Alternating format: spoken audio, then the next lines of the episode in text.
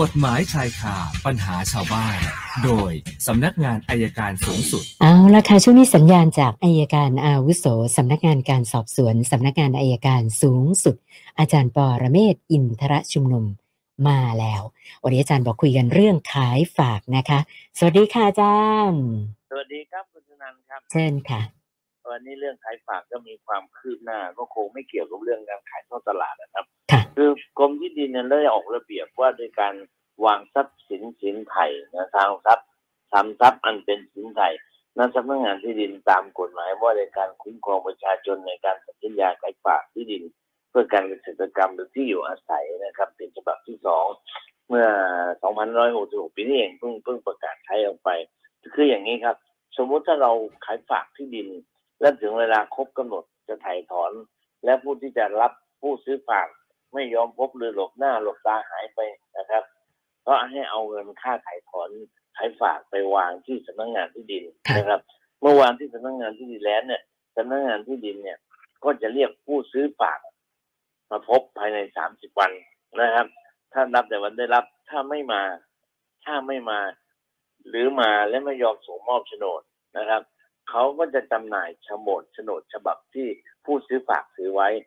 แล้วออกใบแทนโฉนดให้กับผู้ขายฝากคือเจ้าของเดิมรับไปก่อนและยกเลิกฉบับนู้นไปเลย อันนี้ก็ถือว่าเป็นการดีครับต่อจากนี้ไป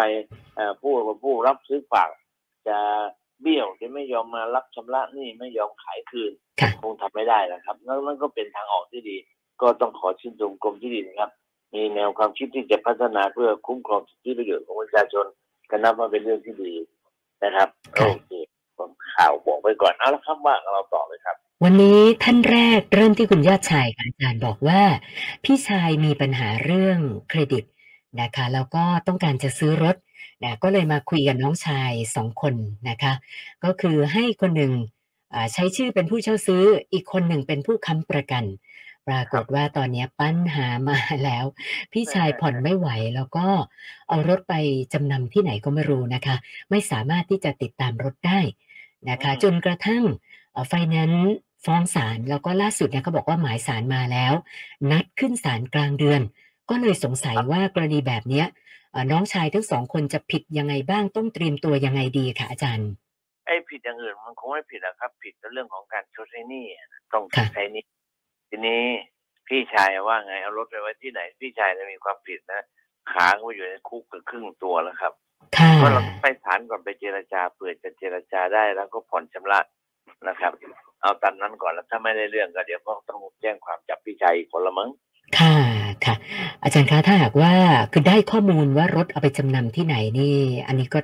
สามารถชี้ช่องให้ไฟแนนซ์ไปดำเนินการได้ใช่ไหมได้ครับได้แต่แต่มันจะเรื่องจะยาวต่อไปครับ เดี๋ยวจะมีโดนข้อหาในคดีอาญาเข้ามาเกี่ยวครับ อืมค่ะ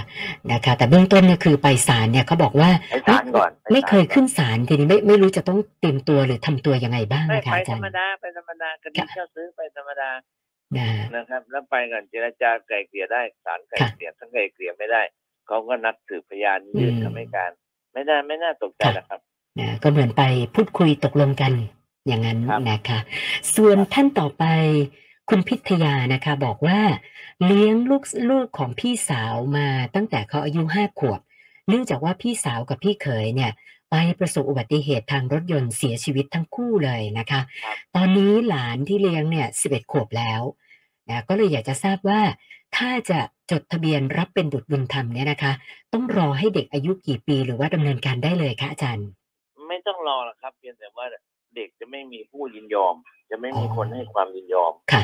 ต้องยื่นคำร้องต่อศาลนะครับลองติดต่อที่สำนักงานคุ้มครองสิทธิสำนักงานอัยการก็ได้ครับ ยื่นคำร้องต่อศาลเพราะพ่อแม่เด็กไม่มีแล้ว และให้ศาลเป็นผู้อนุญาตให้จดทะเบียน จดทะเบียนรับรองบุตรเสร็จแล้วก็เอาเอาไปจดเป็นบุตรบุญธรรมก็เอาไปดำเนินการได้เลยครับค่ะ ส่วนคุณองค์อาจนะคะก็สงสัยว่าเรื่องการขนแรงงานต่างด้าวในบ้านเราเนี่ยคือมีอยู่ตลอด แล้วก็มักเวลาหนีเจ้าหน้าที่ก็คือประสบอุบัติเหตุ ได้รับบาดเจ็บเสียชีวิตกันอยู่เรื่อยนะคะ ล่าสุดที่มีเสียชีวิตนะเป็นข่าวกันเนี่ยเขาอยากจะทราบว่า คนขับหรือคนที่ว่าจ้างเนี่ยจะถูกดำเนินคดีข้อหาอะไรบ้างอะคะอาจารย์คคนว่าจ้างใครว่าว่าจ้างไงนะเดี๋ยวคือคนที่เอาว่าจ้างคนขับให้ขนแรงงานต่างด้าวแล้วก็อ๋อตัวคนขับเองอะค่ะ จะโดนดำเนินคดียังไงบ้างอะค่ะคนขับมันก็ต้องโดนข้อหาตั้งแต่เค ลื่อนย้ายแรงงานฮะอ๋อค่ะนำคนต่างด้าวเข้าเมืองโดยไม่รับอนุญาตและให้ที่สัมผัสที่ซ่อนเร้นนะครับ แล้วถ้าอันที่หนึ่งถ้าแรงงานเสียชีวิตขับรถประมาทตัวเองก็ต้องโดนข้อหาขับรถประมาทเป็นเหตุผู้อื่นถึงแก่ความตายด้วยครับค่ะโดนไปหลายข้อหาทีเดียวแล้วครับอ๋อค่ะ ส่วนคุณสิรินะคะบอกว่าเอ่อกรณีเจ้าของมเจ้ามรดกเสียชีวิตนะคะ แล้วก็คนที่มีสิทธิ์จะได้รับมรดกเนี่ย ก็มีเพียงแค่คนเดียว ซึ่งขณะนี้บวชเป็นพระอยู่ ก็เลยสงสัยว่าเป็นพระเนี่ย รับมรดกได้หรือเปล่าคะอาจารย์ ได้ครับพระรับได้ครับ แต่พอเป็นของพระแล้วเนี่ยสิมันค่ะต้องตกเป็นของวัดนะอ๋อคือถ้าพระพระเป็นอะไรไปก่อนเนี่ยก็คือกลายเป็นของวัดเป็นของวัดครับนะคะเป็นอย่างนั้นนะ ส่วนคุณกระจรศักดิ์นะคะเขาบอกว่าอ่าญาติให้เขาเช่าที่ทำมาค้าขายนะคะ ก็ขายมาเกือบสิบปีแล้วอา ตอนนี้ใกล้จะต้องต่อสัญญาสัญญาใหม่ ปรากฏว่าทางญาติก็บอกว่าอ่าเขาจะขอเพิ่มค่าเช่า เพราะมูลค่าที่ดินมันก็เพิ่มขึ้นนะคะก็เลยสงสัยว่าถ้าครบสัญญาเนี่ยอ่าเจ้าของที่เขามีสิทธิ์จะเพิ่มค่าเช่าได้หรือเปล่าอะค่ะอาจารย์ ได้ครับก็ต้องทำสัญญาใหม่เขาคือกำหนดหลักเกณฑ์ใหม่ คือเรามองง่ายๆอย่างเงี้ยการคิดค่าเช่าเนี่ยครับบางทีเราก็ไม่ค่อยได้คำนึง สมมติคุณสุนันท์มีที่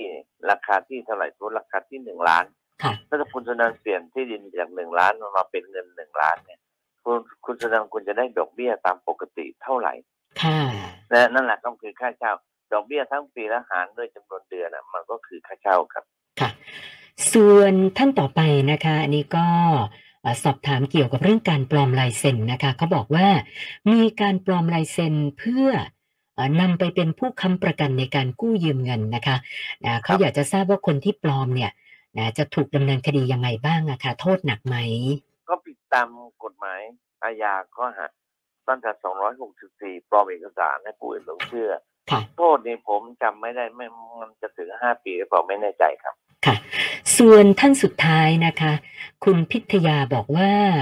เอ่อก่อนหน้านี้ไปกู้สินเชื่อส่วนบุคคลธนาคารแห่งหนึ่งสองแสนบาท แล้วก็ผ่อนชำระเอ่อ ไปได้ส่วนหนึ่ง ขณะนี้ตกงานนะคะไม่สามารถผ่อนชำระต่อได้ แล้วก็ไม่ได้ผ่อนมาหลายเดือนนะคะ ล่าสุดแบงค์แจ้งมาว่าจะฟ้องแล้วเขาก็เลยสงสัยว่าการฟ้องในเอ่อในคดีแบบเนี้ยอ่าเรื่องมันจะเป็นยังไงต่อเลยคะอาจารย์